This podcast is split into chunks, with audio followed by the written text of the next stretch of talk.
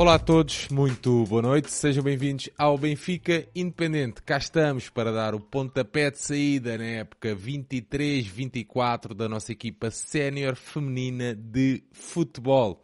Para isso, conto aqui com o meu amigo João Santos para nos ajudar a fazer um bocadinho uma retrospectiva do que foi a época passada e os desafios que esta equipa tem para este ano. João, olá meu amigo, boa noite, bem-vindo. Boa noite, Sérgio. Boa noite a quem já nos está a acompanhar e quem nos vai ver e ouvir depois. Começar por um pedido de desculpas, acho que do coletivo, porque nós não, a partir de determinada altura, foi muito complicado nós darmos a inspiração, darmos o destaque e conseguirmos acompanhar tanto quanto gostávamos a equipa onde transato. Isto é mesmo assim, para quem não faz disto vida, a vida às vezes mete-se no caminho, é mesmo assim. Deixar também um beijinho à Rita, que hoje lá está, por virtude de vidas e de trabalhos, não se pode juntar a nós. Um abraço ao Tibério, também é usual andar por estas leads. E sim, vamos fazer uma retrospectiva rápida daquilo que foi a temporada transata, falar do que aí vem, falar do nosso plantel, falar da nossa concorrência, falar daquilo que nos espera durante esta época, que se espera mais uma época de sucesso, como esta equipa nos tem habituado. É isso mesmo, João. Dar as boas noites então, reforçar as boas noites à malta que já nos acompanha aí desse lado. E já sabe, se ainda não fizeram, é importante para nós também irmos chegando a mais benfiquistas, que deixem o like aqui na transmissão. É muito fácil, é só deixarem ali no... aquele fixe fácil. E como estou só eu e o João, já sabem, contamos também com a vossa participação, com as vossas opiniões. Já sabemos que são sempre assuntos que ainda não têm aquele buzz mediático que deviam, mas cá estamos a cumprir com o que queremos fazer aqui no Benfica Independente, a reforçar ali as palavras do João. Infelizmente, na época passada, não conseguimos dar a devida... devido crédito merecido a esta equipa, a estas atletas. A verdade é que acaba por ser sempre muito complicado, é coordenar as agendas, arranjar tempo entre as nossas vidas, cada um tem a sua vida, pois acaba por ser muito complicado e infelizmente fica sempre alguma coisa para trás. Vamos ver se este ano conseguimos pelo menos manter a cadência de episódios também, para irmos chegando a mais gente, e nós notámos isso no Modalidades Benfica, que vamos fazendo às quintas-feiras, que com a cadência, o hábito, vamos criando o hábito também da malta ir aparecendo, ir trocando opiniões, até criando aquele bichinho de, vou ver, vou aparecer, vou procurar ir ao estádio, ou aos pavilhões neste caso. Portanto, é isso que nós também queremos fazer aqui no feminino, e vamos tentar este ano fazer isto com mais cadência, semanalmente.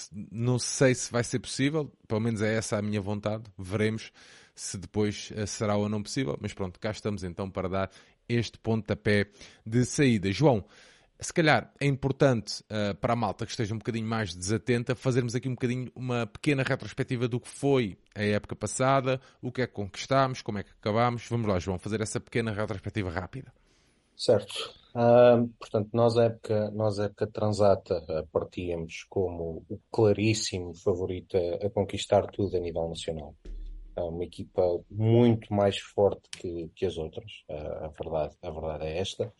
E a querer dar mais passos na Europa. E acabamos por ter uma época bastante positiva, na minha opinião. O Benfica tem um campeonato nacional praticamente imaculado. Tem uma mácula, que é a derrota no Estádio da Luz frente ao Sporting. Foi muito duro para todos nós, nem dia que se bateu claramente o recorde de assistências.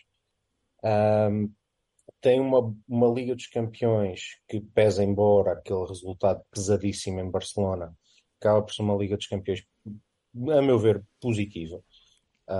O Benfica aí dá um passo em frente que eu noto em dois sinais principais. Além de fazer teve o apuramento, se calhar, um bocadinho mais difícil do que o que se esperava frente ao Rangers. Em primeiro lugar, frente ao Twente, ainda na primeira fase, que foi um jogo difícil, e depois frente ao Rangers, onde tivemos que ir a prolongamento na segunda mão para garantir a presença na fase de grupos. E depois na fase de grupos, tirando essa derrota pesada em Barcelona, que depois também tivemos uma derrota não tão pesada, mas também ela expressiva no Seixal frente ao mesmo Barcelona, o Benfica bateu-se muito bem, em especial no Seixal frente ao Bayern, que foi um jogo que podia perfeitamente ter ganho. Eu acho que é o jogo mais bem conseguido, pese embora seja uma derrota, que o Benfica fez na fase de grupo, nas duas fases de grupos da Liga dos Campeões que disputou, na minha opinião, e depois que ganha claramente os outros dois jogos, sem deixar qualquer espaço de dúvida frente ao Rosengard. Eu acho que isto é significativo também, ou seja, temos o campeão português claramente superior ao campeão sueco. Isto há uns anos era inimaginável. Impensável mesmo. Pois. Impensável mesmo, portanto, considero que é uma fase de grupos positiva, pese embora nós não tenhamos conseguido passar. Eu tive ali alguma esperança com aquele jogo do Bayern, que nós pudéssemos ir fazer uma gracinha a Munique, que depois caiu por terra quando o Bayern ganhou ao Barcelona, mas ainda assim considero que é uma fase de grupos positiva. Internamente, como já disse, o campeonato foi quase um passeio, a verdade acho que é esta. O Benfica cedo percebeu que ia ser campeão, não só porque ia ganhando os seus jogos, a maioria deles com bastante tranquilidade, mas também porque os rivais iam perdendo pontos entre si, e até com outras equipas que não eram candidatas ao título, porque o Benfica desde muito cedo cavou uma vantagem muito grande. Sobravam as taças. O Benfica ganhou, conquistou logo ao início a Supertaça, com dificuldade na final frente ao Sporting, só em prolongamento, onde aí foi claramente superior. No prolongamento acaba com a vitória por 4-1. Conquista também a Taça da Liga, após aí sim um festival de bola frente ao Sporting nas meias finais, e depois a ganhar também na Supertaça com naturalidade, na Supertaça, na final, ao Sporting Clube Braga, a conquistar a Taça da Liga, peço desculpa. Depois tivemos o outro calcanhar daqueles da temporada, que foi a Taça de Portugal. O Benfica faz um trajeto irrepreensível até chegar às meias finais, e depois, de forma algo surpreendente e, a meu ver, pouco desculpável, o Benfica deixa-se perder com o Famalicão, que teve o seu mérito, mas num jogo muito mal conseguido na Luz. Eu lembro-me de nós falarmos no nosso grupo que eu tinha poucas dúvidas que o Benfica ia chegar às finais, porque, sendo as meias finais a duas mãos, ia ter sempre um jogo em que pudesse falhar. E o Benfica na meia final, que o Famalicão falhou nos dois jogos, claramente,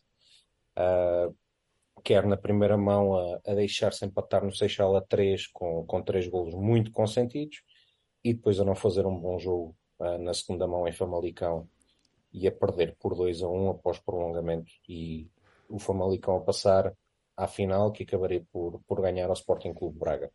Portanto, em resumo, acaba por ser uma época positiva, com alguns pontos muito positivos na época. Eu destacaria a naturalidade com que nós conquistámos o campeonato, e conjugada com períodos de muito bom futebol. Não foi só... Eu acho que aquele jogo que nós vimos, não aquele que perdemos com o Sporting, mas o outro que fizemos no Estádio da Luz, foi um festival de bola. O Benfica deu um autêntico festival de bola ao Sporting nesse jogo. O jogo com o Bayern de Munique, para mim, é um jogo muito bom, que acaba com um amargo de boca gigante, mas que acho que marca uma boa prestação europeia. E o amargo de boca maior, o outro amargo de boca maior, acaba por ser nós terminarmos a temporada fora do Jamor outra vez. E eu acho que isso temos que procurar evitar, porque a equipa, então, no ano de transato... Já em 21, 22 tinha acontecido, não é? Tínhamos nos desleixado um bocadinho nas taças. Um bocadinho, quer dizer? Sim, claramente. Este ano não fizemos isso na Taça da Liga, mas depois é... Lá está. Era exatamente o meu sentimento. Eu admito, e não há problema nenhum que haja um jogo mau, mas tu perdes numa meia-final a duas mãos, tendo uma superioridade tão evidente como tinhas, isso custa muito a aceitar.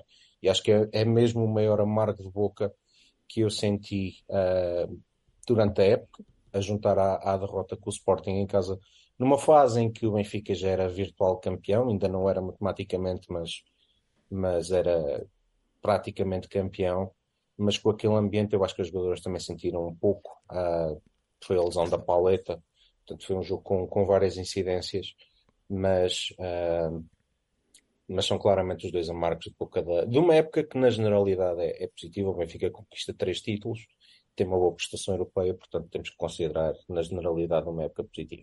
Sentiste evolução na Filipa, que tinha pegado na equipa ali a meio na outra época? Já sentiste alguma evolução a nível de jogo jogado na equipa o ano passado?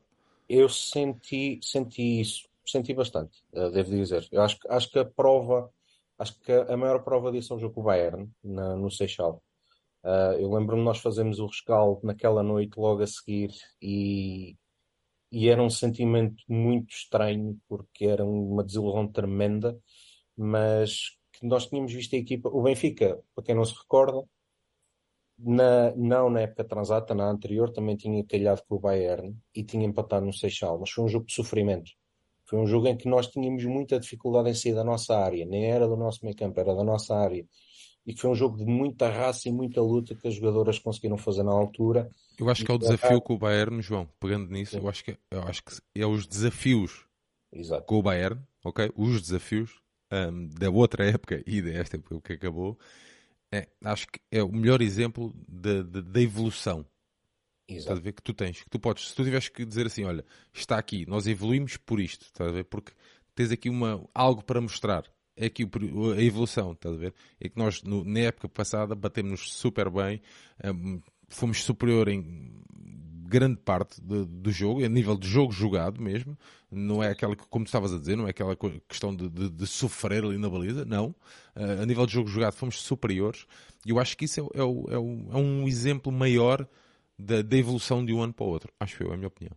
E também era um Bayern mais forte, era um Bayern reforçado. Exatamente. Bayern... Para mal dos nossos pecados, por exemplo, tinha acrescentado a Georgia Stanway, que é só um dos pilares da seleção inglesa, campeã da Europa e vice-campeã do mundo. Portanto, era um Bayern ainda mais forte e com o qual nós já nos conseguimos bater. Mas mesmo internamente nós tivemos jogos muito bem conseguidos. Eu acho que a equipa evoluiu. Acho que sentiu claramente o nome Barcelona. Lá notou-se... Como é óbvio, e não tenho que recordar quem é a seleção campeã do mundo, como é óbvio, nós estamos a falar de uma super equipa, mesmo para o contexto europeu, acabou por ser campeã da Europa, mas a equipa sentiu muito isso. Acho que se nós formos lá jogar este ano, por exemplo, vai ser diferente. Já não vamos entrar com aquele nome gigante à nossa frente e com aquelas jogadoras gigantes à nossa frente e levar com aquele choque pela primeira vez. Mas a nível de jogo jogado acho que sim, e depois acho que também é importante, ela foi muito inteligente. Eu tive algumas conversas interessantes nas últimas semanas ou no final da época transata sobre isso. Eu acho que a Filipa foi muito inteligente, montou muito bem o sistema tático, apostou na Jéssica à ponta de lança, e a Jéssica marcou golos como nunca tinha marcado na vida. Montou um sistema em que tirou fruto das 2 maiores armas do campeonato para desequilibrar, pelas alas, a Catarina Amado e a Chloe Lacasse, e depois tinha ali um bocadinho de caos propositado, com periga a aparecer de todo lado, com a Andrea Norton, com a Kika, com a Ana Vitória, e seguras numa defesa muito forte, com a Pauleta ali à frente. Portanto, era uma equipa com muito boas dinâmicas, com muito boas rotinas e muito entrosada, muito forte, que este ano necessariamente, pelo menos os nomes, vão mudar. Mas eu acho que se notou a evolução, acho que a Filipa foi muito inteligente na gestão dos recursos que tinha e a montar um sistema tático que tem semelhanças àquilo que por exemplo, se faz, o treinador do Barcelona faz. Tem algumas semelhanças. Mas que nos deu momentos de muito bom futebol e que se nota a equipa a evoluir. Eu acho que a equipa evoluiu. Vamos ver em que pé estamos agora nesta temporada, porque temos saídas, mas temos jogadoras agora com uma experiência também de campeonato do mundo, com mais anos a passar, porque a equipa continua a ser uma equipa jovem, a ter algumas jogadoras muito jovens, por muito que nós já lhe saibamos os nomes. Vamos ver qual é que vai ser o desenrolar. Não é fácil nós dizermos já que a equipa evoluiu ou que não evoluiu, porque ainda não tivemos a oportunidade de ver. Não, no sentido de evoluir da outra época para a época 22-23. De 21-22 para 22-23 nota-se evolução. Eu notei evolução, claramente. João, tocaste aí já num bocadinho no ponto mais sensível, não é? Nós sofremos algumas baixas. Há duas, a Chloe e a Ana, também fruto de andarmos nesta roda dos grandes, faz parte. João, o mercado, como é que analisas aqui o mercado entre entradas e saídas, já que estas duas principais saídas deixaram os benfiquistas ali meio na dúvida? Meio na dúvida, sim.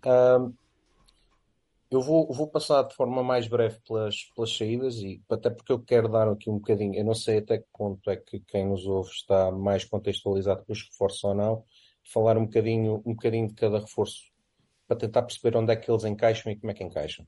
Okay. Em relação às saídas, nós temos três saídas principais, digamos. A Caitlin, que era uma guarda-redes que efetivamente já contou muito pouco, portanto não creio que venha daí nenhum mal ao mundo, digamos. Também estás a estagnar a evolução da Carolina, por exemplo. A possível evolução. Sim, mas eu acho que a Carolina não... Mas estás a falar da Carolina Vilão? Sim. Eu acho que a Carolina vai continuar a ter muito poucas oportunidades.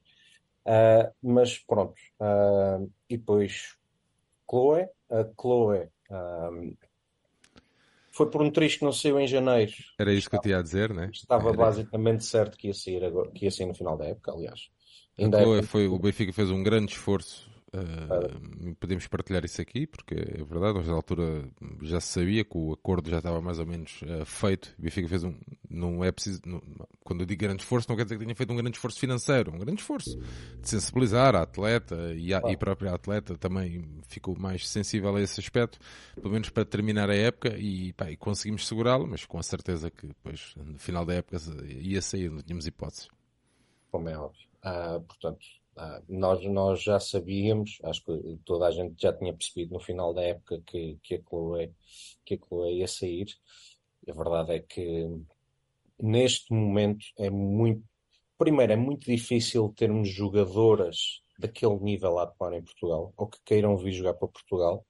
Acho que a Chloe foi um achado brutal a jogar na Islândia, uma jogadora que pouca gente conhecia e era aquilo que era uma grande jogadora, e por isso é que vai para o Arsenal, que é uma das grandes equipas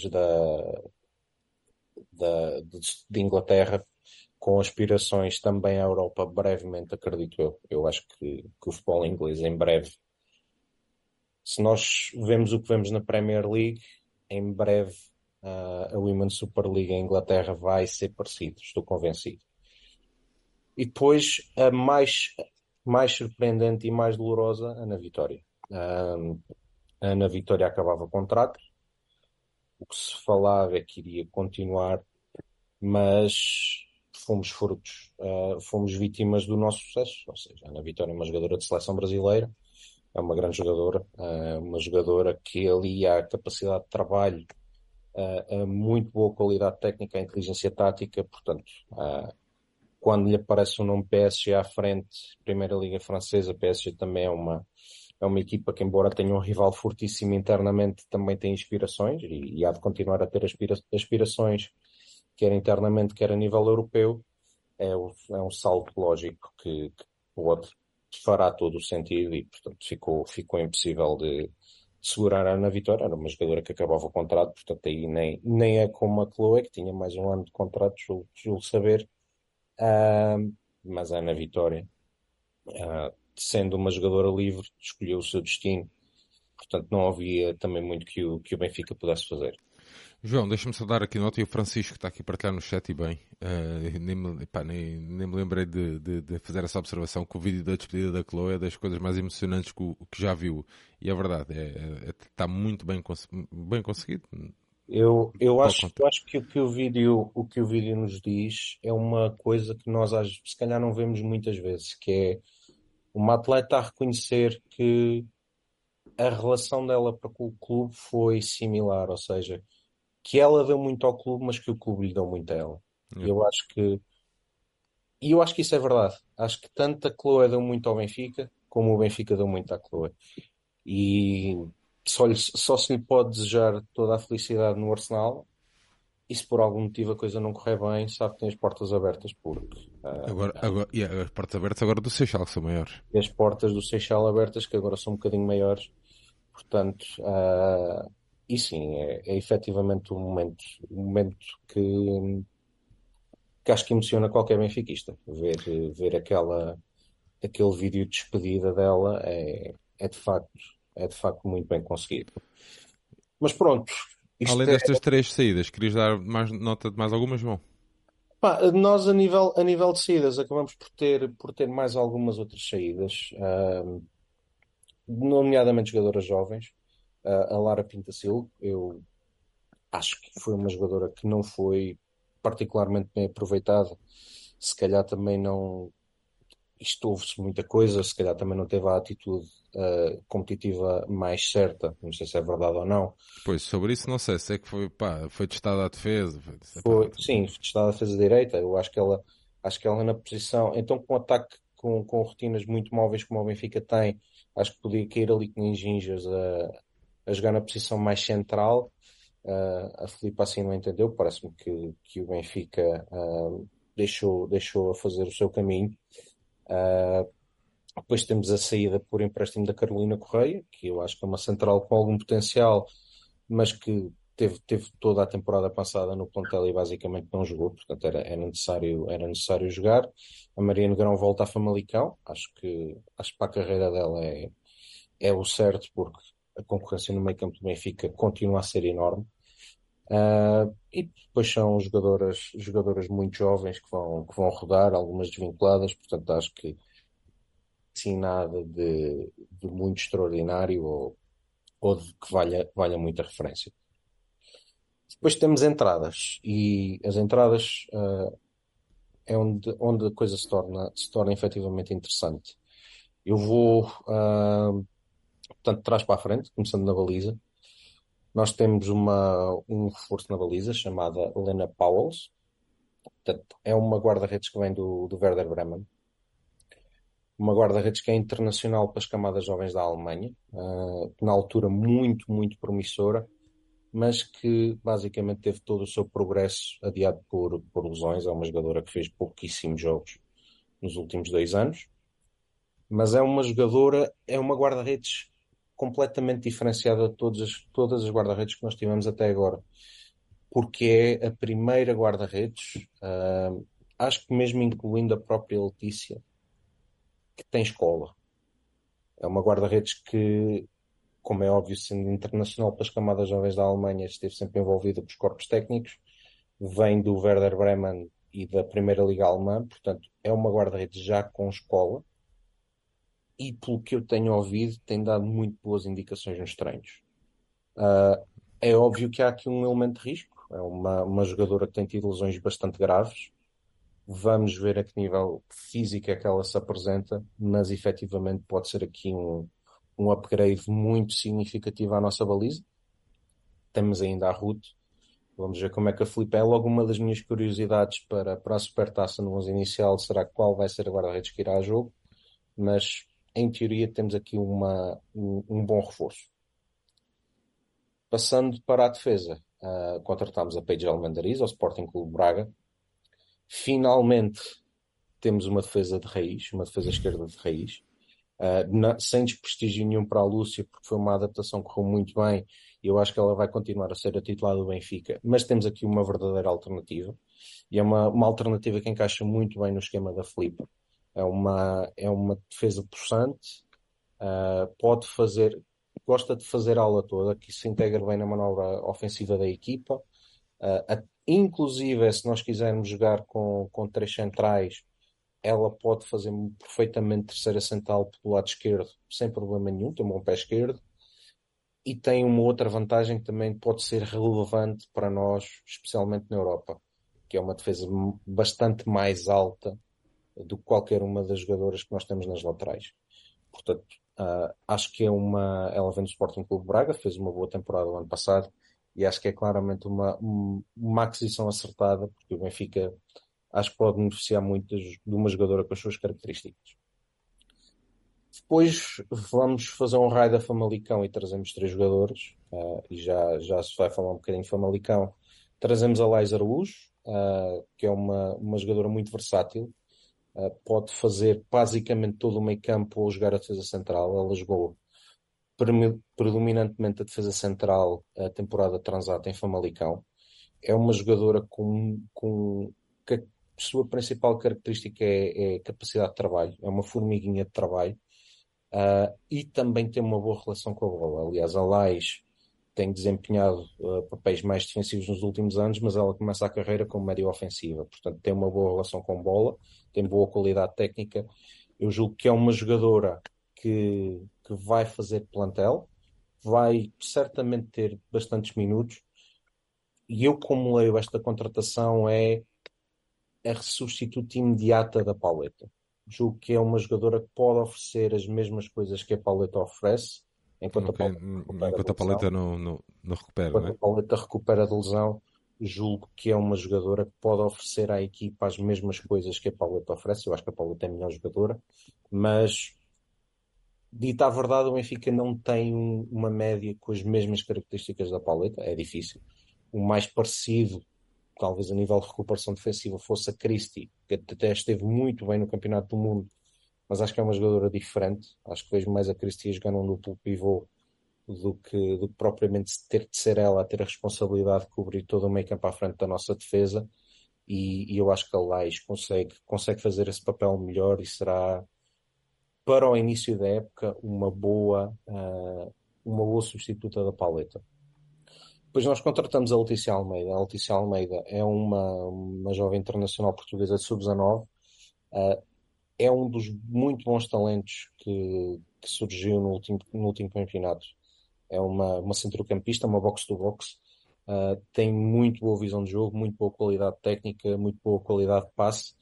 Neste momento eu penso que o Benfica faz esta aquisição como antecipação, ou seja, detectou ali um talento, e ela é um grande talento, isso eu não tenho dúvidas nenhumas. Parece-me que vai ter minutos muito limitados, porque a concorrência é muito forte para as posições que ela atua, mas acho que é claramente um movimento de antecipação do Benfica, até aproveitar aquilo que foi um certo desnorte que houve em Famalicão, e conseguir recortar esta jovem, que eu acho que, não diria já este ano, mas daqui a 2-3 anos, vai dar muito que falar, se a sua evolução for a natural. Ainda de Famalicão, vamos buscar aquela que para mim é o reforço que mais me entusiasma, que é a Maria Yasmin Alidou, que foi um dos destaques da época transata em Portugal. É uma médio de cariz ofensivo, é experiente, é muito completa, é muito forte fisicamente, muito possante em condução de bola. É uma jogadora que a jogar no Famalicão teve um grande destaque, marcou muitos golos, inclusive voltou às convocatórias da seleção canadiana. Ela esteve no estágio pré-mundial, depois acabou por não seguir para o Mundial, mas ela esteve no estágio. E acho que é uma jogadora que vai dar muito ao Benfica. Para mim, ela encaixará no 11 um bocadinho, tem características diferentes, ela é mais ofensiva, mas para mim ela encaixará mais ou menos naquilo que era o papel da Ana Vitória, que a Ana Vitória desempenhava a temporada transata. Julgo que será por aí, e como digo, acho que é o valor mais seguro que nós contratamos esta temporada. Não estou a dizer que é a melhor jogadora que nós contratamos, acho que é o mais seguro, acho que é aquela jogadora que vai chegar e vai render imediatamente. Okay. Depois temos aquele que potencialmente pode ser o melhor reforço, que são coisas diferentes. Nós contratamos a Andrea Falcón, A Andrea Falcón vem da Liga Mexicana. Quem acha que a Liga Mexicana é fraca, desengane-se. A Liga Mexicana é muito mais forte que a Liga Portuguesa. Aliás, e já lá vamos, mas, por exemplo, uma das grandes jogadoras deste Mundial, chamada Jenny Hermoso, joga no México. Portanto, há muito, muito boas jogadoras no campeonato mexicano. É um campeonato forte. Esta Andrea Falcón... espanhola, não é? Espanhola, com títulos. Passagens por Atlético de Madrid e por Barcelona. E é por aí que eu quero entrar. É uma jogadora que... teve alguns bons momentos em Barcelona, pareceu efetivamente ter ali todo o potencial e toda a qualidade para se ingrar na própria equipa do Barcelona, e depois é parada por lesões gravíssimas nos joelhos. Ela teve mais do que uma lesão grave, e isso travou a sua progressão em Barcelona, e depois quando voltou havia uma super equipa com o qual ela já não conseguiu lutar por espaço. Ainda assim, algumas características desta jogadora: é uma extremo. É uma extremo, nós podemos aqui fazer o comparativo, que será a substituta da Chloe Lacasse. É uma jogadora muito diferente da Chloe. A Chloe, a meu ver, era uma avançada que jogava de esquerda para uma ala. A Andrea é claramente uma extremo. É uma jogadora mais de linha, muito vertical, muito criativa. É uma jogadora que vai para cima num contra um, aí tem semelhanças com a Chloe, mas é uma jogadora mais de cruzamento do que propriamente. Ela é canhota e tendencialmente joga pela esquerda, ou seja, é uma jogadora de ir à linha e procurar as colegas no centro da área, desequilibrar as adversárias que ficam à procura dos rins, mas não tem aquela predileção pelo golo como tinha a Chloe. Portanto, lá está, aqui mais uma vez temos o fator físico. Vamos ver como é que ela se apresenta fisicamente. É uma aposta, lá está, eu acho que é a aposta mais arriscada, mas também com o menor retorno potencial, porque se elas estiverem em boas condições físicas, vai certamente ser um dos destaques da Liga, sem dúvida nenhuma, e fundamental também na campanha europeia do Benfica. Aqui a possibilidade do Benfica, esperemos nós, não é? Que volte à Liga dos Campeões, também se calhar foi um chamariz para a Andrea. Sim, certamente. Apesar de estar numa liga muito mais competitiva que a nossa, tudo certo. Como é óbvio, e eu acho que é também de certa forma uma maneira de... Sentes o futebol a crescer muito. Acho que isso na Europa vai ser sentido cada vez mais. Acho que, por exemplo, não é à toa a prestação decepcionante da seleção americana no Mundial. Acho que o centro do futebol feminino vai-se definitivamente centrar na Europa, e o Benfica é um excelente ponto de início de retoma da carreira na Europa. Acho que será por aí. Presença na Liga dos Campeões, uma equipa forte, muito boas condições de trabalho, agora podemos dizê-lo. Portanto, acho que para a Andrea é definitivamente um desafio que vai no caminho certo da sua carreira. Está perto de casa também. Sim. Eu acho que sim. Acho que o voltar à Europa deve ter mesmo sido decisivo na decisão de vir para o Benfica. Sabes que a Cátia sabe muita coisa, não é? Eu sei que viste aí o comentário dela, sabes que a Cátia sabe muita coisa. A Cátia um dia podia se juntar a nós. A Cátia podia, mas só que... Achas uma mulher de altos voos, João. Pois, estar aqui a falar com dois pacotes. A gente chama o Tibério. Dá um outro nível à coisa. Mas pronto, em relação à Andrea, eu acho que é alto risco, alta recompensa. Portanto, vamos ver como é que ela se vai apresentar. Na teoria faz todo o sentido a contratação, porque era preciso alguém para ali. Vamos ver como é que ela se apresenta. Está dependente do seu estado físico. De notar também, e eu isso não posso falar muito, até porque não sei tudo, mas que o plantel não está fechado. Portanto, é possível que durante esta ou a próxima semana hajam mais novidades. Mas em princípio é isto, são estes 6 reforços. Eu acho que olhando para o plantel, com estes reforços, como é que analisas? Falta um defesa esquerda, falta um defesa direito, ainda falta um avançado, falta um guarda-redes, sai ele. Olhando aqui no global... Olhando no global, eu acho que nós, dentro daquilo que conseguimos no mercado, temos, e isso vamos ver como é que a equipa se vai apresentar. Acho que neste início da época vamos ter um 11 um bocadinho mais fraco, ou um pouco mais fraco, porque perdemos a melhor jogadora que alguma vez jogou em Portugal, chamada Chloe Lacasse, perdemos a Ana Vitória e não podemos contar com a Pauleta. Portanto, e depois temos aqui algumas interrogações, não é? Temos a interrogação da guarda-redes, temos a interrogação da Andrea. Portanto, vamos, eu acho que podemos assumir que o 11 à partida será um bocadinho menos forte do que seria no princípio da temporada transata. Acho que, a meu ver, o Benfica trabalhou muito bem na profundidade do plantel. Acho que o Benfica tem um plantel muito equilibrado.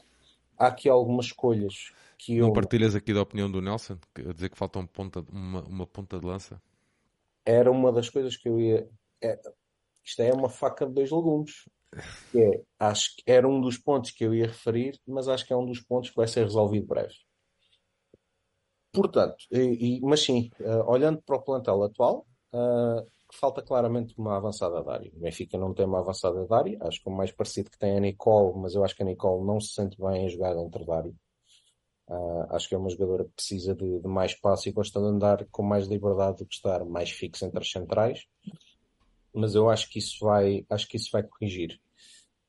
Acho que o Benfica resolve um problema crónico, que era o da lateral esquerda. Não estou particularmente... Embora eu acho que ela teve algumas prestações positivas no ano passado, mas a confiar na Valéria para ser a substituta da Catarina Amado, se bem que com a Page a própria Lúcia pode jogar lateral direito. Acho que nós temos um meio campo muito forte, pese embora a saída da Ana Vitória. E temos um reforço extra que eu me esqueci de falar, que é a Ana Gaspar. A Ana Gaspar, que já chegou na temporada transata, teve muito pouco tempo, verdade seja dita. Ela chegou numa fase em que já não havia Liga dos Campeões e que o campeonato estava resolvido. Portanto, teve muito pouco tempo para se habituar e para ter os jogos realmente competitivos. Eu vi um aquecimento dela de mais de 45 minutos. É portanto, verdade. Deu para ver um aquecimento. O aquecimento deu para ver. Portanto, acho que nós no meio campo temos muitas opções. Olha, a Rita já está aí. A Rita que é fã da Cassandra. É verdade. Rita, anda para o Zoom. A Rita que é mega fã da Cassandra estava a dizer, pois está. É verdade. Mas o Francisco está a falar da Nicole, mas eu acho que são atletas. Eu acho que a Nicole é uma atleta diferente. Tem tendência muito a fugir àquilo que o João estava aqui a partilhar. Tem muita tendência a fugir dentro da área e a procurar outros espaços. O Ricardo Gonçalves fala aqui, por exemplo, na Telma. A Telma, o contexto específico da... não sei. O João está-se a rir, eu não sei mesmo. Sempre tive ideia. Achei estranho a Telma não ter dado ainda um pulo. A Telma acabou de renovar pelo Marítimo, portanto, eu acho que ela sempre se sentiu confortável na ilha. E ao que eu sei, ela já rejeitou abordagens do Benfica, portanto, não é por falta de tentativa. Yeah. E eu não me custa nada a crer que o Benfica lhe conseguisse oferecer, por exemplo, um salário melhor que o do Marítimo. Acho que são mesmo outras questões. Portanto, é o que o Pedro está aqui a dizer. O Telma já rejeitou o Benfica N vezes, não vale a pena tentar. Portanto, não, acho que não vale a pena perdermos muito tempo nisso. São escolhas. É tão respeitável como qualquer outra, na minha opinião. Mas repara, se fosse uma atleta, imagina, uma atleta que quer dedicar uma vida a um clube, isso era o que nós, na teoria, é o que nós imaginamos, é o que nós gostávamos. Portanto, é perfeitamente normal. Agora, se nos faz confusão... porque podia melhorar a sua vida financeiramente, se calhar sim, mas se calhar até não. Eu não me custa nada a crer que ela, dando um passo para o Benfica, tenha capacidade para explodir para um nível europeu, para ir para um grande da Europa. Não tenho, ou vamos pôr as coisas assim, para um clube que consiga pagar muito mais do que o Benfica paga. Mas calhar não tem essa ambição. Mas não tem essa ambição, portanto... Portanto, neste momento, acho que não vale a pena irmos por aí. João, respondendo aqui ao David Marques muito rápido, viste alguma atleta teoricamente acessível que gostasses de ver no Benfica? Epá, com sinceridade, não, eu vivo muitos jogos, não me preocupo em ver se as atletas eram acessíveis ou não. As que deram nas vistas claramente são atletas que o Benfica não consegue lá chegar. Yeah, sem dúvida. Portanto, acho que é um bocadinho por aí. Mas acredito que tenham ouvido algumas que deram nas vistas. Também não vi os jogos todos, nem pouco mais ou menos, como é óbvio. As horas do Mundial deu para ver vários, mas não deu para ver todos, nem pouco mais ou menos, porque eram horas de trabalho. E também sabendo que o mercado do Benfica estava feito, ou praticamente feito, nem sequer me passou isso pela cabeça, com toda a sinceridade. Só fechando aqui a questão do plantel, e talvez a opinião mais polémica de todas, não sei se a maioria das pessoas partilha da opinião, é que eu não sou favorável à renovação da Silvia. Pode ter sido uma questão de gestão de balneário. A Silvia continua a ser capitã do Benfica, a verdade é essa. Mas é uma referência, João. É uma referência, sem dúvida nenhuma. Para criar ali, é mesmo aquilo, para criar ali estabilidade no balneário. É possível. Eu acho, sinceramente, que o Benfica beneficiaria em trazer uma central de outro gabarito. Porque a verdade é que a Silvia tem 34 anos. Agora são velhos. Pessoas com 34, atletas com 34 anos são velhos. Não, aliás, o meu ponto a seguir prova o contrário, que é a Carol tem 33 e eu acho que a Carol se calhar está no ponto mais alto da carreira. Se calhar está no seu topo de performance. Eu acho que a Silvia, neste momento, para o nível a que o Benfica se propõe a chegar, acho que já fica muito, muito curto. E como eu disse, a Carol tem 33 anos, está no topo provavelmente da carreira, mas quantos anos é que a Carol vai querer jogar mais? E nós depois temos a Ana Seissa.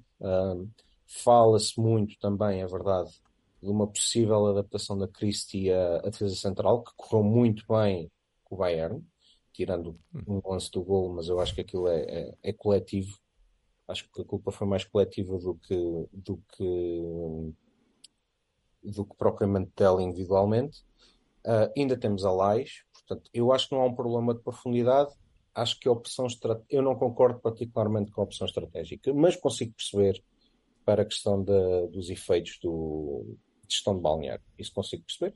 Há uma outra jogadora que eu acho que o Benfica também seria com uma troca, acho que já falei na Valéria e até a Marta Sintra, acho que são jogadoras que acrescentam um pouco. Mas no geral acho que o Benfica tem um bom plantel, continua a ter um plantel com muita qualidade, a meu ver continua a ser o melhor plantel do futebol português. Vamos ver, porque aqui acontece um bocadinho como aconteceu, como está a acontecer com o Roger Schmidt, que é o Benfica, eu acho que faz um bom mercado, vai buscar boas jogadoras, mas vai buscar jogadoras com perfis um pouco diferentes daquelas que tinha. Não há nenhuma das reforços que tenha vindo que tenha o perfil como a da Ana Vitória. Uma média super completa nas duas fases do jogo, sem bola, com bola. Acho que a Maria Yasmin Alido é que se aproxima, mas ainda assim são jogadoras diferentes. E a Andrea Falcón, por muita qualidade que tem, eu acho que tem, é uma jogadora diferente da Chloe. Portanto, vamos ver. Eu acho que tem aqui muito bons ingredientes para fazer uma bela refeição no final da época. Dei a palavra à Filipa. Muito bem, João, entrando então aqui, fazendo aqui um bocadinho de previsões, né? E já falámos aqui um bocadinho sobre o plantel, falámos um bocadinho sobre o mercado. Que expectativas é que tens então para a época que está aí à porta? Assim,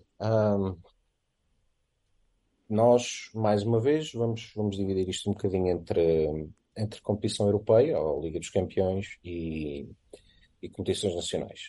As competições são exatamente as mesmas, com os mesmos formatos. Taça da Liga, Supertaça, Taça de Portugal e Campeonato Nacional, ou Liga BPI, são exatamente iguais, têm exatamente os mesmos formatos. Até aquela a Supertaça com meios finais e final, que a mim me causa uma confusão tremenda. Estava a ver que não batias aí, João. Porque podemos ter o absurdo de teres uma final da Supertaça sem o campeão e o vencedor da taça. Faz um sentido brutal. Ainda para mais com a calendarização que a equipa tem pela frente. Eu dizia tem off e posso dizer agora em on, para quem está menos atento. Portanto, o Benfica, assumindo que passa à final da Supertaça e assumindo que passa à final da primeira ronda de apuramento da Liga dos Campeões, vai ter a dia 2, ou seja, no sábado, a meia-final da Supertaça, a dia 6, a meia-final da primeira ronda de apuramento da Champions, dia 9, a final dessa primeira ronda de apuramento das Champions, dia 13, a final da Supertaça, e dia 17, a primeira jornada da Liga BPI. Ou seja, são 5 jogos em 2 semanas. E eu aqui tenho que bater forte, quando a Federação se vem regozijar que agora tem 2 lugares, para o próximo ano vão haver 2 equipas portuguesas na Liga dos Campeões, e que o futebol feminino em Portugal está a evoluir, se lembra destes calendários e que se calhar dar o mérito a quem conseguiu conquistar os pontos para o ranking português na UEFA, porque se chama-se Sport Lisboa Benfica, é mesmo assim, não há aqui meias palavras. Portanto, eu acho que isto é um calendário completamente absurdo para um início da época. Isto não faz sentido em lugar nenhum no mundo, muito menos quando a Federação ia de ser a primeira interessada em que as equipas portuguesas, neste caso o Benfica, que é a única que tem vaga, tivesse sucesso na Liga dos Campeões. Portanto, isto não cabe na cabeça de ninguém. Indo à Liga dos Campeões, nós vamos ter agora a tal primeira ronda de apuramento. Acho que o sorteio, daquilo que eu vi, consegui ver pouco, foi relativamente simpático para nós. Vamos jogar a meia-final com Cliftonville da Irlanda do Norte, campeão. Portanto, isto é tudo campeões. Na outra meia-final joga o Riga da Letónia e joga o Shymkent do Cazaquistão. Acho que não tenho de explicar às pessoas o quão difícil é nós conseguirmos informações do campeão feminino de futebol do Cazaquistão ou da Irlanda do Norte. Para com isso, João. Aposto que já tens aí. Eu tentei ver várias coisas. Por acaso tenho um jogo do Cliftonville para ver no YouTube. Isto é verdade. Mas não é nada fácil. Eu nem sequer consegui achar o plantel do Shymkent para tentar perceber que jogadoras é que tem. Eu baseei-me um bocadinho para ter pelo menos uma sensação nos rankings, quer dos países, quer das próprias equipas, do ranking da UEFA, e também daquilo que foi a prestação no último playoff da Sessão Liga dos Campeões da temporada transata. Há que dizer que destas 3 equipas, do Riga, do Cliftonville e do Shymkent, só as cazaques é que repetem, porque as outras não tinham sido campeões em 21-22. Dá-me toda a sensação que o Benfica vai ter uma meia-final relativamente tranquila contra o Cliftonville, a julgar por tudo, e julgo que a equipa que nos pode causar efetivamente mais problemas são as cazaques, que são campeões do Cazaquistão desde 2013, portanto já têm algum andamento na Liga dos Campeões, mas que ainda assim parece uma equipa, não parece nenhum bicho de 7 cabeças. Acho que o Benfica é claramente favorito. Ainda para mais, e aqui deixar o elogio à direção de fazerem um esforço para organizar esta primeira ronda no Seixal, que era uma das grandes preocupações, inclusive, ainda mais com este calendário que nós temos. Imagine-se o que era o Benfica. Tiver que ir ao Cazaquistão, por exemplo. Ter que ir ao Cazaquistão jogar esta fase de apuramento. Portanto, a direção do Benfica aí precaveu-se muito bem. Faz o apuramento no Seixal, e eu acho que o Benfica destas equipas é o claro favorito.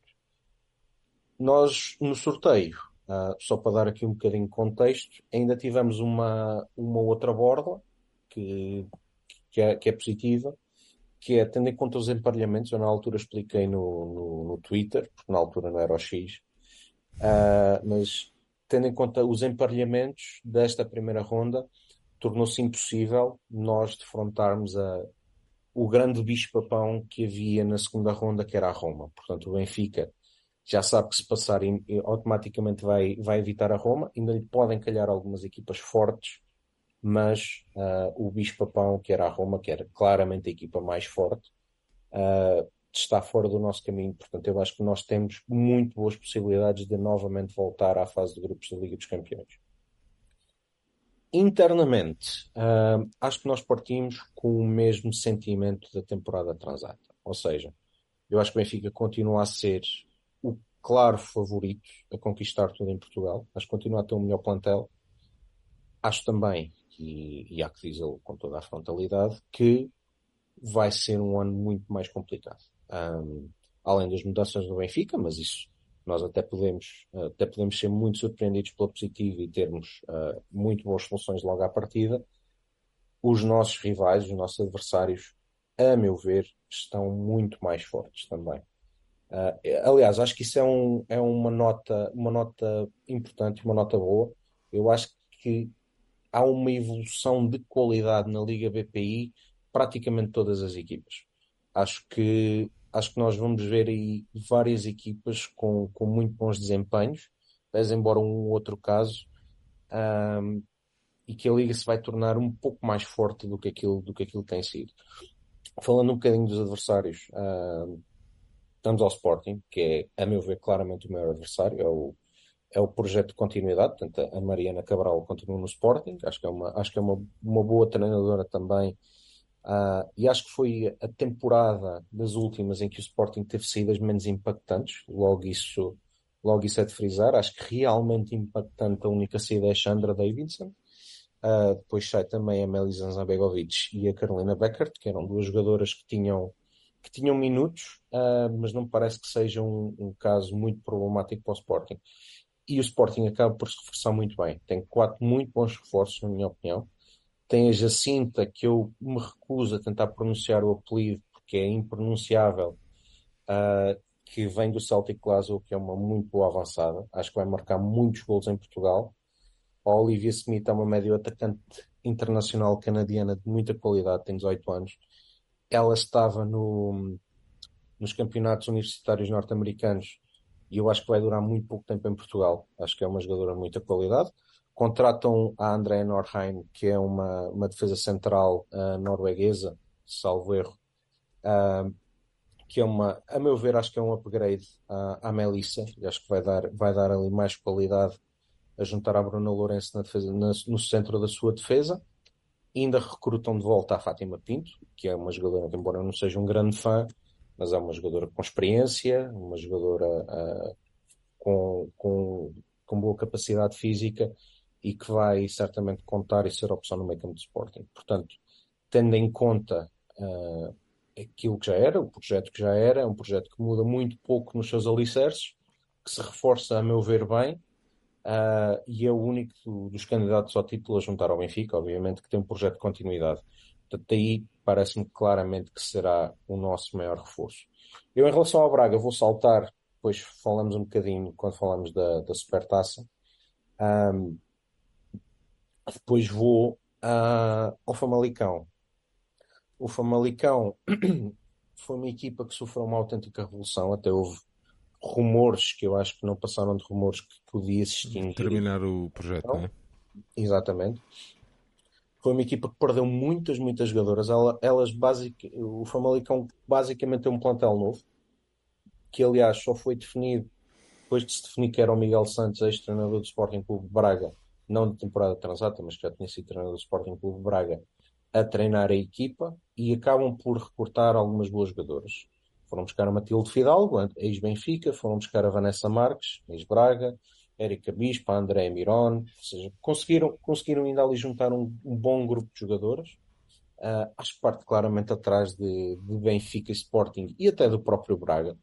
Acho que parte um pouco atrás do Braga, mas acho que se evitou ali um desastre que seria a extinção do futebol feminino Famalicão, porque é um clube que tem investido, se calhar agora investe um pouco menos, mas acho que ainda assim vai ter uma equipa relativamente competitiva. Em relação ao resto da Liga, só dar aqui 2 ou 3 destaques. Portanto, o Marítimo continua com a Telma, junto à Lara Luís, que vinda de Braga, que acho que é um bom reforço. Basicamente compôs ali um bocadinho mais a equipa à volta dela para não passar os sobressaltos passou a temporada passada, acho que é esse o principal objetivo da equipa do Marítimo. Acho que nos vai causar problemas na Madeira, jogar na Madeira, então jogar naquele relvado sintético, se ainda for o mesmo, vai ser muito complicado, é sempre muito complicado. Depois temos a equipa que eu acho que vai ser a equipa revelação do campeonato, que é o Racing Power, campeão da 2ª Divisão, que na altura já era uma equipa de primeira, um projeto que tem ali investimento, é um projeto que me parece sustentado e que é para continuar e para apostar também na profissionalização das próprias jogadoras. Portanto, acho que é um bom projeto que começou um mercado ali com bastante ambição, mas eu acho que ficaram ali um bocadinho a meio. Pensava que eles iam um bocadinho mais fundo já, mas conseguiram ajuntar a uma boa equipa que já traziam da 2ª Divisão alguns bons reforços. A Mariana Campinho, que é uma boa lateral esquerda que vem do Famalicão, a Carolina Santana, a Catarina Realista, ou seja, eu acho que vai ser uma equipa muito interessante, um bocadinho à imagem daquilo que foi o Damaense no ano passado. Acho que vai ser por aí. Pode eventualmente roubar pontos aos grandes. E dar só um último destaque de outra equipa que eu acho que pode ser muito interessante, que é o Valadares Gaia, que vai ligar aqui com o caso que não devia acontecer, mas que se está a passar em Vila Verde, que é com o Lanque. Ou seja, o Valadares vai buscar um sem número de reforços vindos do Lanque Vila Verdense, que neste momento não se sabe absolutamente nada sobre a equipa, sobre a constituição do plantel, nem se sabe se tem jogadoras, que é. Portanto, estamos, e mais uma vez para os mais distraídos, não é só a Supertaça que tem início este fim de semana, é também a Taça da Liga, e o Lanque tem jogo com o Racing Power, e ninguém sabe se elas vão ao jogo. Portanto, mas elas quem? Pois, não sabe se o Lanque vai a jogo. Até um daqueles casos complicados no futebol em Portugal, mas só em relação ao Valadares, além de ter muita gente e bons reforços vindos do Lanque, eu vou deixar aqui a sugestão para decorarem o nome. Chama-se Erica Parkinson, tem 15 anos, é inglesa, jogou nas camadas jovens do Leixões nas equipas masculinas até agora, e este ano está no Valadares. Tudo indica que a próxima temporada será a jogadora do Benfica. Não se esqueçam deste nome. E vai jogar no Valadares Gaia esta temporada, a sua primeira época na 1ª Divisão feminina, com 15 anos. Portanto, quem quiser esteja atento. E acho que é mais ou menos isto. Portanto, eu acho que temos a Liga relativamente bem escalonada. Sporting, o Benfica, acho que parte um pouco à frente do Sporting. Depois vem o Braga. Depois o Famalicão. E eu, se tivesse que arriscar, Racing Power e Valadares são as equipas que vêm imediatamente a seguir a estas. Sempre ali com possibilidade de causarem umas gracinhas. Muito bem, João. Fizeste aqui uma pequena não. Uma passagem, então, pela concorrência nacional, se assim se pode dizer. Benfica e Sporting Clube Braga defrontam-se então no sábado para a Supertaça. Isto que é as meias finais, como o João já há bocado estava a referir. João, olhando aqui para este jogo, queres começar aqui fazendo uma pequena análise ao que é este Sporting Clube Braga e depois o que é que esperas também deste jogo? É assim, o Sporting Braga é neste momento tem um plantel que optou muito pela continuidade. É uma equipa que não mexeu muito. O seu mercado optou por aproveitar várias oportunidades que teve em Famalicão. Recrutou vários jogadores do Famalicão. Recrutou a Melisa Zambegovic ao Sporting para o centro da sua defesa. Substituiu muito bem a Page. A Page que veio para o Benfica, elas foram contratar a Madalena Amaral, que estava no Lanque, que é uma das muito boas laterais esquerdas portuguesas. Portanto, acho que o Braga acaba por fazer um bom mercado, junta outro talento que é a Maria Miller, também vinda de Famalicão. Mantém as suas principais jogadoras. Mantém a Dolores, mantém a Ana Ruth, mantém a Beatriz Fonseca, ou a Beatriz Meio Metro, como ela tem na camisola. Mantém a Vitória Almeida. junta a Cici e a Milena Freitas, que vem do Famalicão. Portanto, eu acho que é uma equipa que está mais forte a nível do plantel, mas, a meu ver, o principal reforço está no banco. O Braga optou, a meu ver, muito bem pelo Tomás Tengarrinha, peço desculpa, que é o ex-treinador do Damaense, ou seja, fez um muito, muito bom trabalho no Damaense e neste momento é o treinador do Sporting Clube Braga. Eu aposto que estou muito curioso para ver como é que a equipa do Braga se vai apresentar. Acho que vai estar mais perto. Para mim foi uma das desilusões da temporada passada. Acho que o Braga esteve muito, muito abaixo daquilo do que podia valer. Acho que vai estar bastante mais perto de Sporting e Benfica. Julgo que ainda assim partindo como underdog nessa luta a 3, digamos. Mas tem bastante qualidade. Acho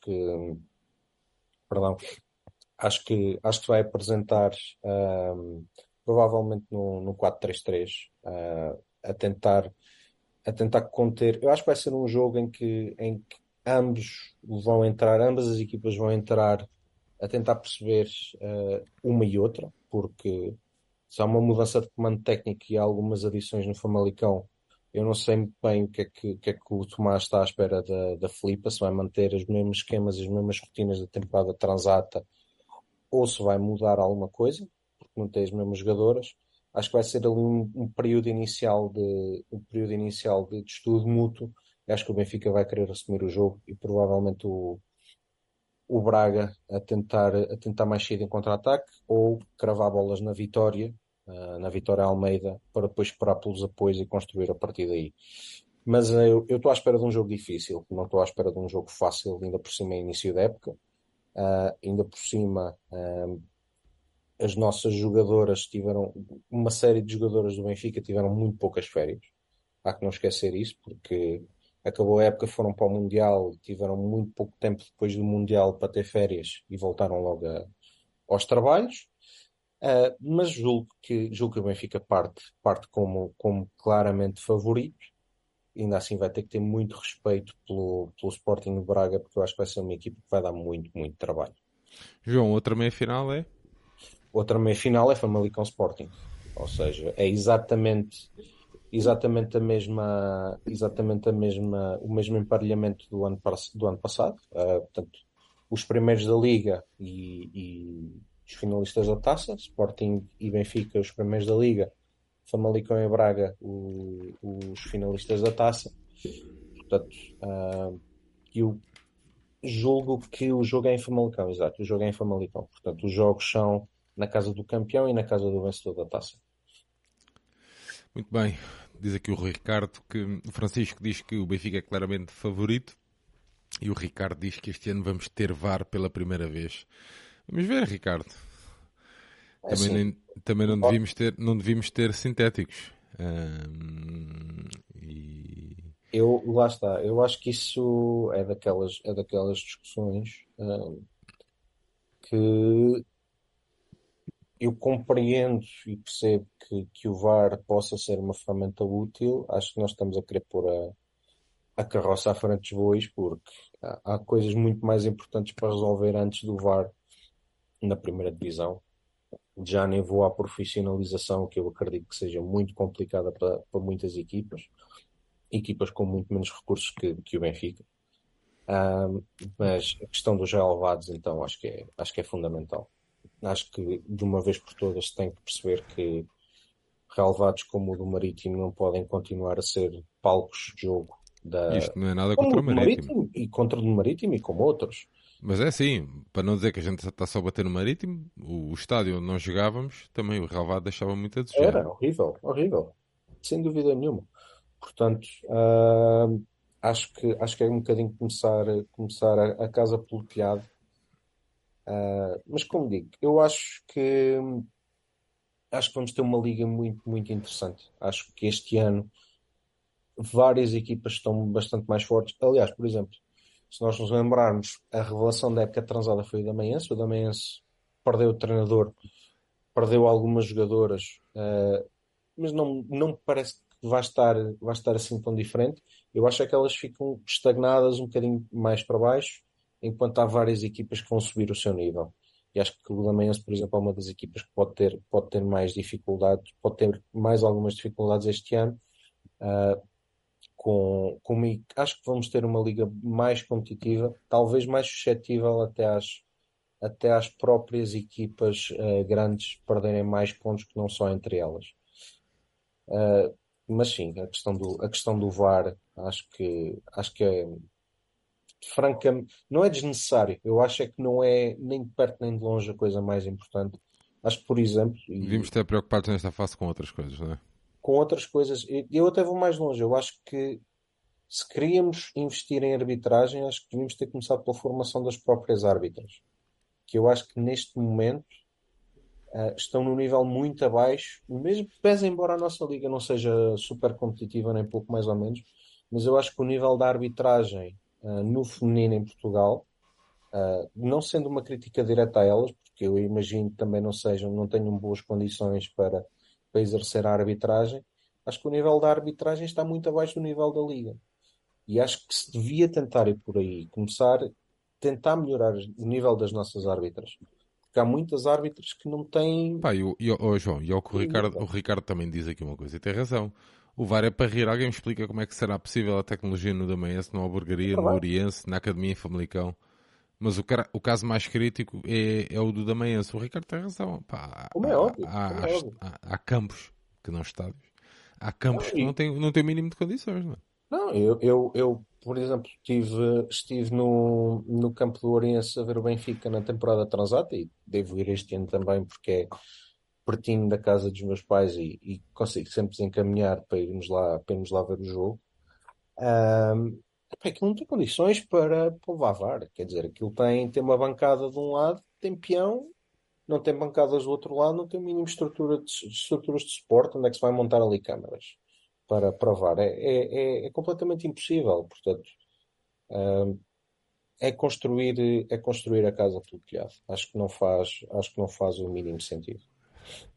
Muito bem, João, não me fales de obras, que já não posso ouvir falar de obras.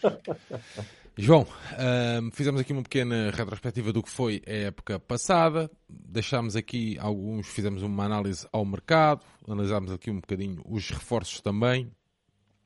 Fizemos aqui um bocadinho a antevisão do que será o jogo, então, da Supertaça, da meia-final da Supertaça, esta aberração que é uma Supertaça com meias finais que não se percebe, frente ao Sporting Clube de Braga. Fizemos também uma pequena análise, então, ao nosso plantel. Em traços gerais, falámos um bocadinho de tudo. Temos tempo ainda, e eu sei que tens aí um momento extra. Tenho, Benfica. Mas antes deixa-me só responder uma pergunta no chat, que eu só agora é que vi, e também dar mais uma ou duas notas. Ao Pedro Sousa, sim, a Erica já disputou vários torneios por equipas do Benfica. O que acontece é que a Erica vive no Norte, é uma miúda de 15 anos, não nos esqueçamos disso. E as miúdas neste momento não têm as condições que quando nós vimos aquela reportagem da Fábrica dos Sonhos, era assim que se chamava, do Seixal, isso não existe para o feminino, há que ter a noção disso, nem pouco claro. Mais ou menos. Não é uma criança, estamos a falar de uma criança, não é? Tem 15 anos agora. É para ser minha filha. Portanto, a Érica... Tem feito a sua escola no Leixões. Ela está... é um sinal mais do que indicativo ela vir jogar alguns torneios particulares com equipas jovens do Benfica, e o que tudo indica é que agora se deu o passo para integrar na primeira divisão nacional no Valadares, e para o próximo ano integrá-la no Benfica. É este o plano, julgo saber. Espero que se concretize, porque está um talento inacreditável, é o que eu tenho a dizer. Só mais umas notas breves em relação ao Benfica. Eu acho que é um bocadinho incompreensível hoje em dia nós temos uma pré-época toda sem termos a mínima informação, por exemplo, de jogos particulares. Olha, João, sabes o que? Já agora deixa-me só dizer disso, que é para eu não me esquecer, estás a falar disso. Ah, eu... Pronto, não sei se estás a acompanhar pelo YouTube também ao mesmo tempo. Como vês, estamos há 1h15 os dois. O plano é os dois. E a minha ideia era, à medida que a gente ia falando, ir colocando as imagens das atletas e não sei o quê. Pá, o site... Tipo, pá, eles já fizeram uma sessão fotográfica. O site não tem informação. Pá, estás a ver? Não tem as imagens dos atletas. Pá, acho que isto... Pronto, às vezes... E é uma crítica ao nosso clube, sim. Nós estamos a melhorar. Estamos no bom caminho. Se calhar, deixo essa avaliação para cada um. Pá, mas há pequenas coisas que... Pá, isto no masculino não se passa. Pronto, é só isso. Eu queria pôr uma... Sei lá, estavas a falar da Maria Alidu. Queria pôr uma imagem da Maria. Da Maria não há. Estás a perceber? Pá, pronto, ali eu fui à composição do plantel, que estão lá as imagens todas, estão lá as sombras. Pá, acho que são... não faz sentido. Pronto, há muita falta de informação. Eu acho que fazia todo sentido, por exemplo, a equipa fazer um jogo de apresentação no Seixal. Como é óbvio. Não vejo porque não se fazer, porque lá está. Até para dar as boas-vindas. Claro, como é óbvio, parece meio parvo, se calhar, mas pronto, dar as boas-vindas do Seixal à equipa, bem-vindas a casa, uma coisa qualquer assim do género, estás a ver? Que não é casa, mas pronto, percebes o que é que quer dizer, não é? Sim. Então, pá, acho que, como é óbvio, fazia todo sentido. Não é à toa que nós estamos aqui a tentar falar da equipa, mas não conseguimos falar da equipa como um todo, porque vamos ver a primeira vez a equipa a jogar num jogo oficial, mas é o que é. Nós, e eu não falei nisso, o grande reforço da época chama-se Seixal. E eu sou muito crítico em muitas coisas da direção, no que tem a ver com o feminino e em muitos outros assuntos, mas também é básico, não é? Quando as coisas são bem feitas há que dizer. O Rui Costa tinha-se comprometido com passar a equipa feminina para o Seixal, se não conseguiu logo. João, deixa-me ser ainda mais polémico. Pá, vi algumas declarações dos atletas que me deixaram um bocadinho triste, porque não têm que provar nada a ninguém, não? Exatamente, elas não têm que provar nada a ninguém, elas não têm que provar nada a ninguém, porque a cena é completamente inversa, tem que ser o contrário, man. Percebes? Aquilo é o que devia ser desde o início. Nós percebemos que no início não houvesse condições, ok, tudo bem, eu percebo isso. Mas elas não têm que provar, parece que elas já entram nesse, percebes, naquele limbo de temos que provar. Não, mano, não tem que provar nada a ninguém, meu. Porra, pá, meu discurso, pá, odeio esse discurso, meu. Odeio mesmo, pá, porra. Sim, é um bocado por aí, mas ainda assim há que dizer que o Rui Costa prometeu isso e cumpriu. E cumpriu, e portanto, parabenizar, e acho que é o natural que estás a dizer, acho que é o que faz, é o que faz todo sentido. Deixar agora uma última crítica, que é, estamos neste momento a dia 30, o jogo é dia 2, e nós, para adquirirmos bilhetes, ou temos que ir ao Estádio da Luz a partir de sexta-feira, ou seja, nem grande antecedência deu, ou temos que ir a partir da 1h30 da tarde, do jogo às 3, para o Seixal. O que é que vai acontecer? O que é que aconteceu a última vez, João? Filas. Quer dizer, quando tu chegaste, eu já tinha estado ali uma machê de tempo na fila para levantar para mim, para o... já não me lembro se foi para mim, para o Diniz, eu já não me lembro, na última vez que a gente tivemos, da última vez que tivemos no Seixal, se levei o miúdo, se não levei, ou foi daquela vez que me vomitei, já não me lembro. Mas pá, mas estive ali. Mas estive ali. Foi do pouco a chouriço tóxico, exatamente. Mas houve ali uma vez, pá, estive ali com o miúdo. Ah, olha, foi com o Braga. Agora a propósito, estava-me aqui a lembrar. Foi com o Braga. Mas eu com o Braga não fui. Não, fui com o miúdo. Pá, estive ali um tempão. Porque depois as bilheteiras abrem mesmo em cima da hora do jogo. Uma hora e tal. Pá, não faz sentido nenhum. Pá, estamos em 2023.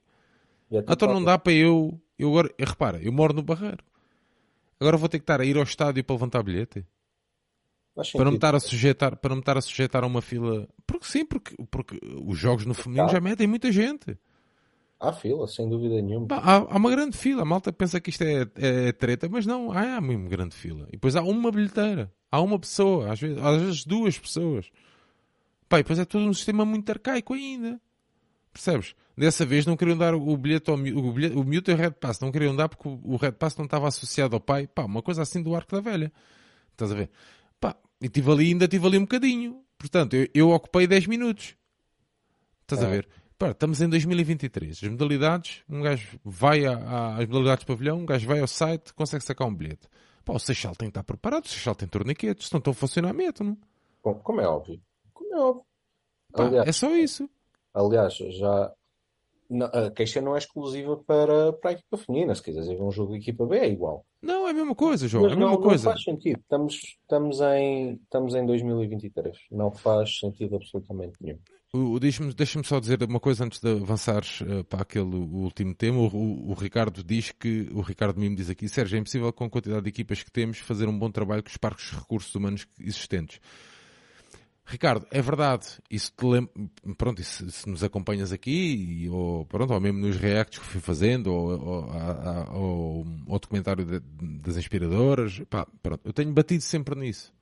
Eu acho é que, nesta questão, uma equipa sénior feminina, esta questão tem que ter pessoas dedicadas. Se é preciso ter um fotógrafo, tem que ter um fotógrafo. Se é preciso ter um vídeo editor, tem que ter um vídeo editor. Pá, se o Benfica não tem que contratar. E há tempos, o Benfica, agora já não sei, que já não vou há algum tempo ver, mas no site está lá uma zona com ofertas de emprego, o Benfica se estava à procura. Pá, e até nesses aspectos. Mas o que nós estávamos a falar é que, pá, não há transmissão. E às vezes é informar. Pá, são coisas simples. E o que eu falei aqui das imagens, pá, o Benfica já fez essa sessão de fotografias. Há imagens disso nas redes sociais. O Benfica já fez, é uma coisa simples. Eu quero ir ao site do Benfica para me informar, porque eu uso muito o site do Benfica, uso mesmo.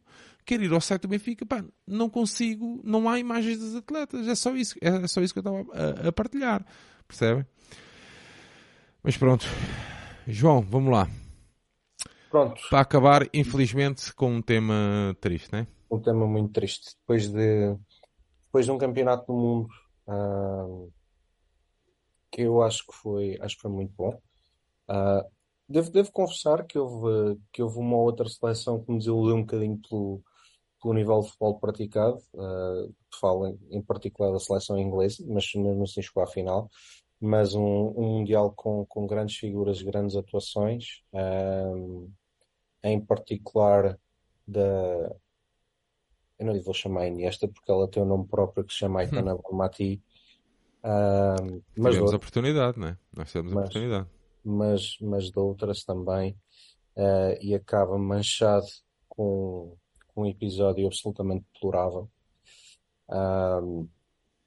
Mais do que aquele beijo, o que é que passou na cabeça daquele indivíduo, que eu acho que ele não tem categoria para lhe chamar senhor, é todo o rol inacreditável de acontecimentos que sucederam, desde declarações forjadas, aquela inenarrável Assembleia Geral da Real Federação. Eu já tinha ficado, ainda não tinha sido a entrega de troféus, eu já tinha ficado com um sentimento agridoce quando a final do Mundial, porque se é impossível não largar um sorriso a ver a Aitana ou a Alexia ou outras campeãs do mundo, não podia deixar de sentir um amargo de boca de ver Jorge Vilda campeão do mundo. Jorge Vilda é o selecionador espanhol que também já não devia de lá estar. Nem sabíamos nós o que é que estava para vir. É tudo inacreditavelmente triste, mas com uma mensagem de alguma esperança. Foi a única coisa boa que eu vi disto, foi a união incondicional daquelas mulheres. Tenham lá a ideia que tenham delas, mas a união incondicional, certamente também vítimas de muitas porções que nós não fazemos ideia de... Nem digo só durante o Mundial ou aquilo que foi antes do Mundial, mas o pós, certamente houve ali muitas pressões de associações feministas e tudo mais, de associações do governo. Portanto, eu imagino que não tenham sido momentos nada fáceis, mas toda aquela união de futebolistas, de espanholas e estrangeiras, de jogadoras de outros desportos. Houve muitas basquetebolistas espanholas que também se associaram ao movimento. Viste assim tanto cá esse movimento em Portugal? Não, isso para mim foi algo preocupante. Okay. Desculpa lá. Foi algo preocupante. Sou sempre... Como é que a Silvana diz? Que eu sou sempre... Não é incorreto, é... Estrago sempre as coisas, estás a ver? Desculpa. Eu contei pelos dedos de uma mão, acho que chegou o número de jogadores que reagiu. Portanto, não sei, mas... Inconveniente. É isso mesmo. Obrigado, amigos. Obrigado. Inconveniente. É isso mesmo. Sou mesmo inconveniente. Mas há também que dizer que é muito pouco xinha a reação da Federação Portuguesa de Futebol. E a Federação Portuguesa de Futebol aqui não é uma qualquer. É uma federação que está envolvida na organização do Mundial com a Federação Espanhola. Portanto, é todo um ambiente muito triste, mas a mensagem positiva é que é daquela união e de que houve ali de facto um empowerment. E acho que essa tem que ser a mensagem. Quem se sente vítima de abusos, e eu quero dizer abusos porque está muito longe de ser só aquele momento que se captura nas câmaras, tem que saber, tem que ter a confiança para poder dizer não ou para poder dizer basta, e que a sociedade os vai apoiar naturalmente, por muito que também possam haver abusos. Mas eu neste momento, quando vemos alguém numa clara posição de poder face ao trem, naturalmente vou ficar por quem não tem o poder. Mas é muito triste, é um episódio demasiado triste, e que encobre totalmente aquilo que foi uma brilhante prestação da seleção espanhola, a meu ver, sem treinador. Portanto, acho que é a primeira seleção campeã do mundo feminina ou masculina que é campeã sem treinador, e isso, infelizmente, está tudo ensombrado por episódios que nada têm a ver com futebol. João, Famalicão riu-se, mano. É verdade. Estás a perceber? Portanto, o meu descrédito na sociedade é total. Não vi movimento nenhum em Portugal para defender as atletas. Cá, as mulheres. Nem vou usar atletas, as mulheres. Não. Puseram-se a jeito. Aquele clássico fácil. É o clássico. Se não houve cá... Era mais fácil virem levantar a voz para falar de Espanha? Era. Mas algumas delas estão presas a isto. Meu. Portanto, é assim. Desculpem lá. É verdade. Pá, não quiseram. Era na altura de falar. Deviam ter falado. Não falaram. Estou a falar no nosso caso específico. Estás a ver? E é assim. E surgiram algumas em tempos. Até surgiram... Para depois não estarmos a... Para não... Até surgiram possíveis coisas do nosso clube. Pá, eu... Assim... Se levantarem outra vez essas vozes, eu sou o primeiro gajo a exigir que se descubra e que se puna isso. No imediato, estás a ver? No imediato. Portanto, é assim, quando foi a questão de Famalicão, houve uma atleta que já tinha passado pelo Benfica, que falou que no passado, e eu, com receio, porque não quero ver o meu clube envolvido nisso, como é óbvio. Apesar de não ser o clube em si, são as pessoas, eu sei. Mas não queria. E digo assim, se por acaso se ficar ou se vier à baila que este, aquele ou fulano, ou seja o que for, teve este tipo de comportamento, é para correr para fora daqui. Meu. Estás a ver? Mas nós somos homens, João. Como é óbvio. Estás a ver? Nós somos homens. Também temos que perceber o nosso lugar de fala, neste caso. Estás a ver? Mas é assim. Se não ouvimos ninguém... Epá, a gente, no nosso pequeno espaço, na nossa pequena bolha, a gente tenta falar, tenta chamar, tenta, pá, e educar de alguma forma. Estás a ver? Agora, man, é o que eu te disse. Famalicão riu-se, man. Já acabou, já passou, já ninguém fala, já ninguém quer saber, man. Já ninguém quer saber, man. Estás a ver? Pá, hoje morreu mais uma mulher às mãos de um tratado mental, man. De um assassino, man. Pá, é um país de merda, uma sociedade, meu, né? Estamos entregues a isto, meu. Estás a ver? Eu, João, eu todos os dias digo ao meu filho, man. Estás a ver? Eu tenho que me ensinar, mano. Tenho que me ensinar qual é o teu lugar, qual é o lugar da pessoa que tu tens à tua frente. Estás a ver? Eu tento fazer isso, mano. Pá, portanto, é por isso é que eu te digo, e é muito honesto da minha parte, o meu descrédito na sociedade é total, e eu acho que só vou continuando fazendo estas coisas e dando aqui voz e aparecendo aqui com esta cara de parvo e não sei o quê, pá, não sei, há dias mesmo que me custa, percebes? E hoje morreu mais uma mulher, pá, e eu não consigo passar ao lado dessas coisas, estás a ver? Epá, é muito triste, man. É muito triste. Somos pá, estamos entregues a isto, man. Estamos entregues a isto. Procuramos sempre o porquê. Aliás, esta questão de Espanha já vem de há muitos anos, man. Já vem de há muitos anos. E a malta que acha que se resume àquele episódio de um beijo, não se resume, man. Não, isto é anos e anos de pessoas amordaçadas. Só em resposta a estes três últimos comentários, deixa-me dizer, há aquele vídeo e depois o beijo é o que é, e eu acho que ninguém, absolutamente ninguém, pode achar o que quer que seja da intenção de uma vítima.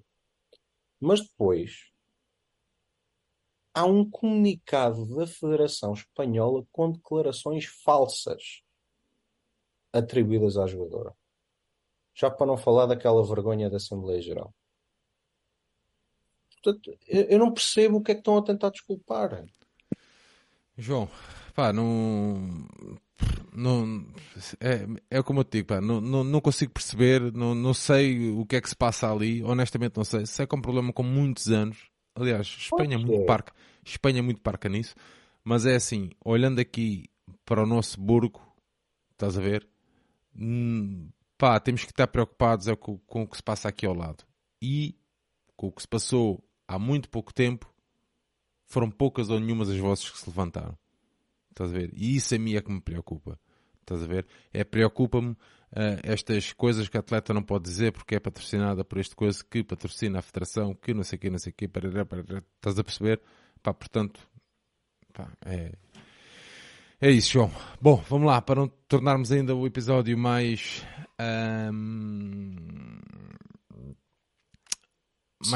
triste, vamos lá avançar aqui para dar um shout-out à malta e é o que é. Sim, Só concordar aí com a Cátia, porque eu não falei da MAPI ou da Cláudia ou da Patri, mas elas também são campeões do mundo e, aliás, eu acho que o problema é que este caso explodiu na cara de muita gente que não fazia ideia do que é que se passava ali ainda muito antes de tudo aquilo acontecer. Mas pronto. João, achas que esta malta faz a ideia de como é que um treinador da tua equipa trata, da nossa equipa que estamos aqui, trata as atletas?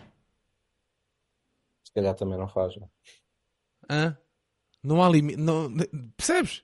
Claro. Estás a perceber? Pá, por isso é que eu assim, nós tentamos estar atentos. Principalmente às coisas, pá, isto é uma coisa de futebol, mas de clube, mas é mais que isso.